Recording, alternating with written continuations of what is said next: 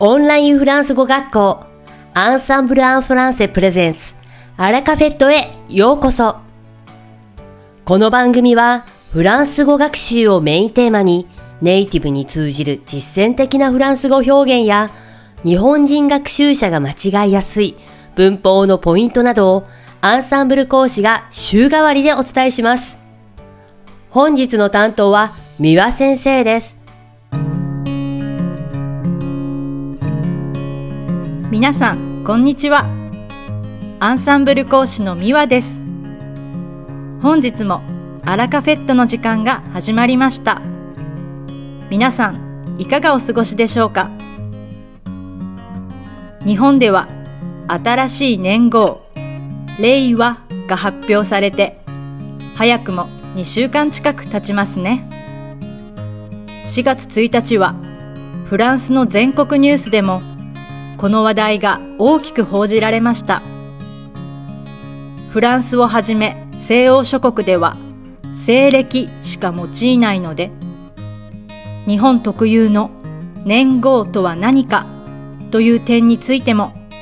ニュースにおいて簡単に説明されていました。さて、年号を表すフランス語の名詞、皆さんもう調べましたか？とても短い女性名詞です。このように発音します。えー、えー。まるでアルファベットのえーのようですね。実は3文字の名詞で、スペルは、うアクソングラーブ、えー、うとなります。この名詞の使い方ですが、例えば、平成という年号をフランス語で言う場合は、えーの前に定冠詞をつけ、後ろに年号の名前を入れて、レー平成、レー平成と言います。シンプルですよね。ただし、ここで問題があります。ローマ字で書かれた平成という言葉をフランス語読みすると大きく発音が変わってしまうのです。どうなるか想像できますか？実は、えぜ、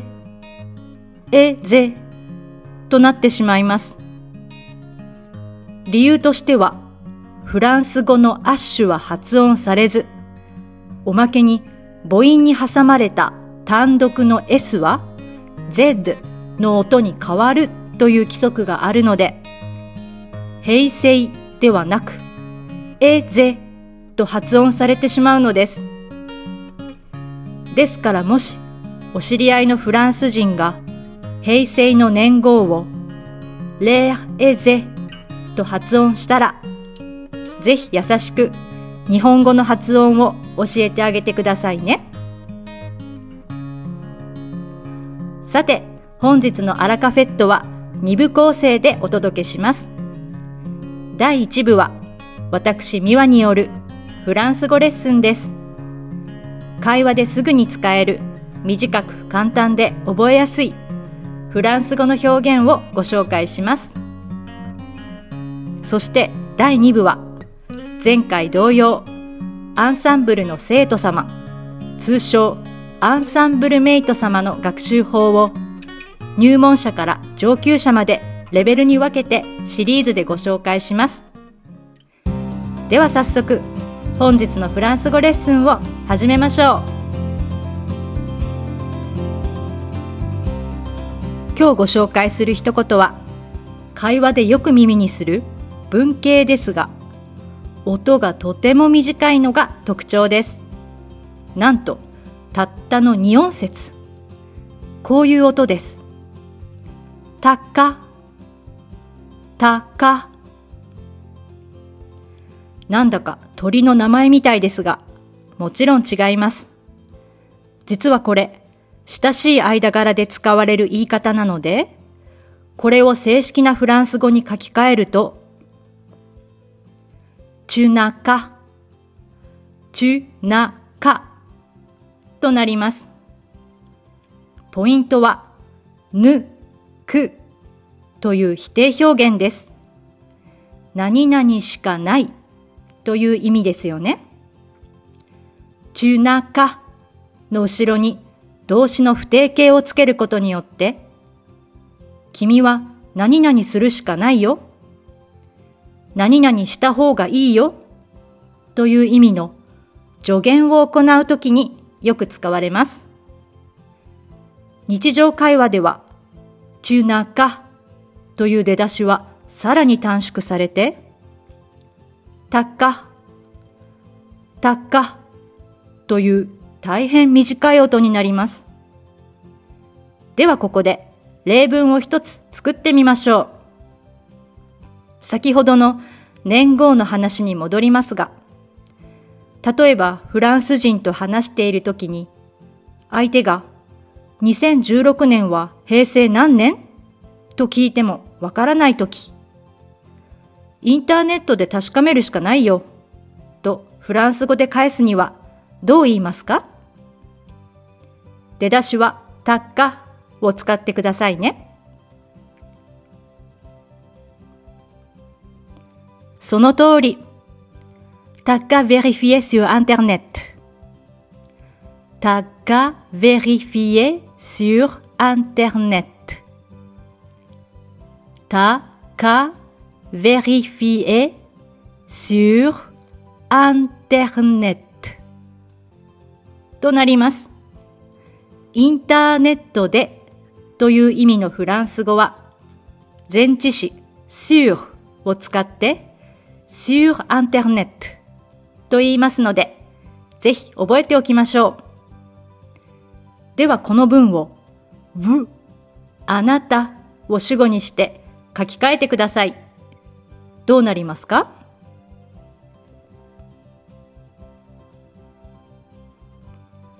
そうですね。Vous n'avez qu'à vérifier sur Internet. Vous n'avez qu'à vérifier sur Internet. Vous n'avez qu'à vérifier sur Internet. となります。この表現は、君、あなたに対して使われることが多いので、たか、ちゅなか、ぶなべかという3つの出だしをぜひ音で丸ごと覚えておきましょう。いかがでしたか？今回のように知っておくと役に立つフランス語の一言はアンサンブルで配信しているメールマガジン無料メールレッスンでたくさん紹介されています。ご興味がある方はぜひアンサンブル・アン・フランセのホームページから無料メールレッスンにご登録くださいね。それではまた。アビアント三輪先生、ありがとうございました。アラカフェットは日本最大のオンラインフランス語学校アンサンブル・アン・フランセがお送りしています。この番組を聞いてくださっているすべての方にフランス語学習に役立つ特別なビデオ講座およそ1万円相当をプレゼントしています。詳細は番組の最後にお知らせいたしますので、ぜひ最後までお聞きください。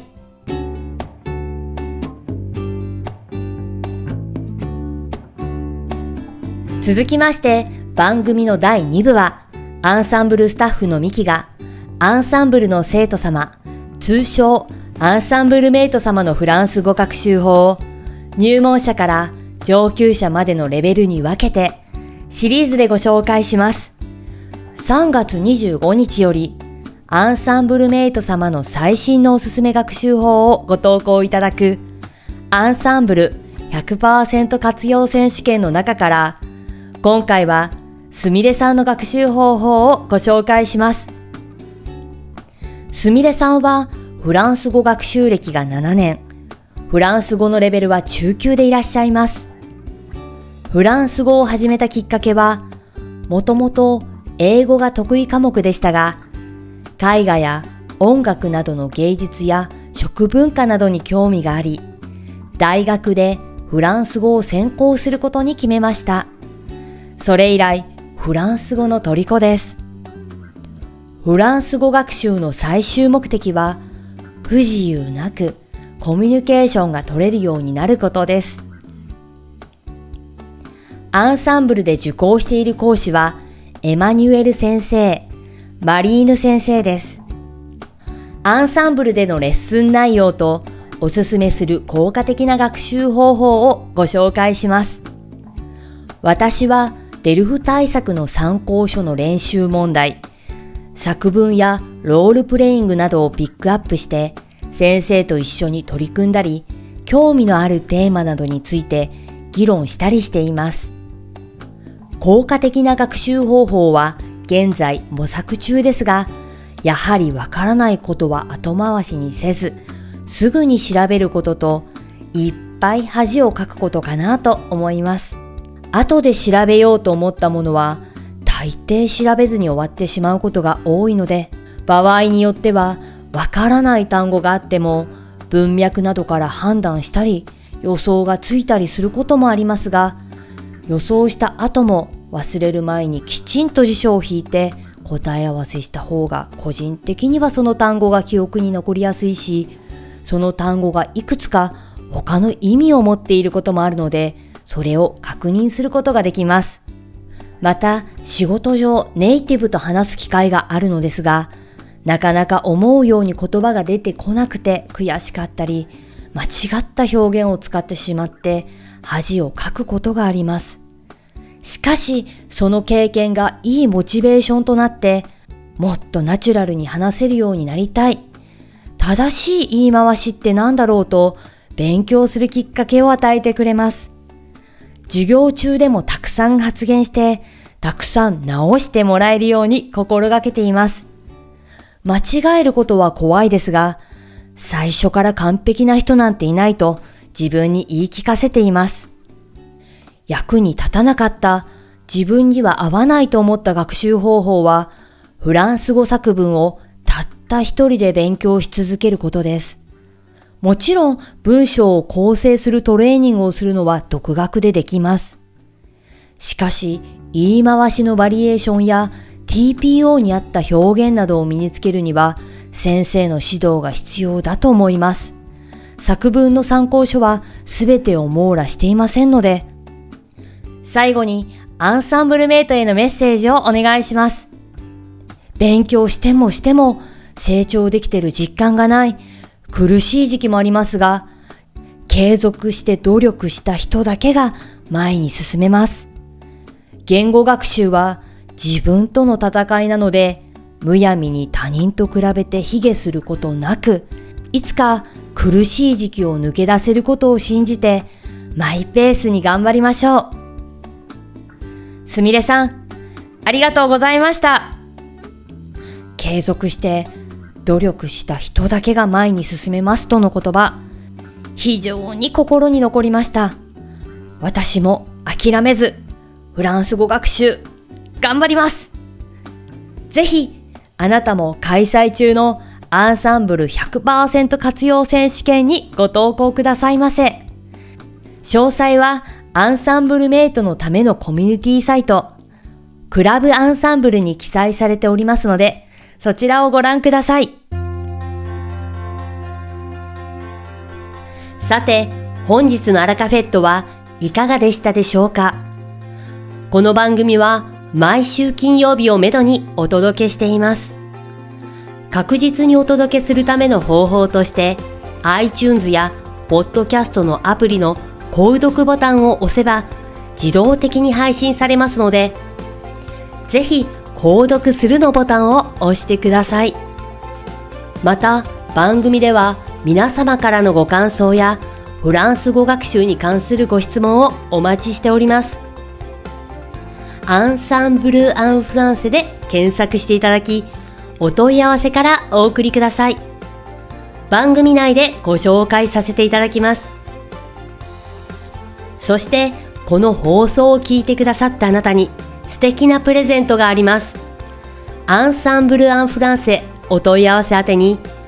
お名前、アラカフェットを聞きましたと明記して送ってください。フランス語学習に役立つ特別なビデオ講座をプレゼントします。たくさんのご応募をお待ちしております。それではまた次回の配信でお会いしましょう。素敵な週末をお過ごしください。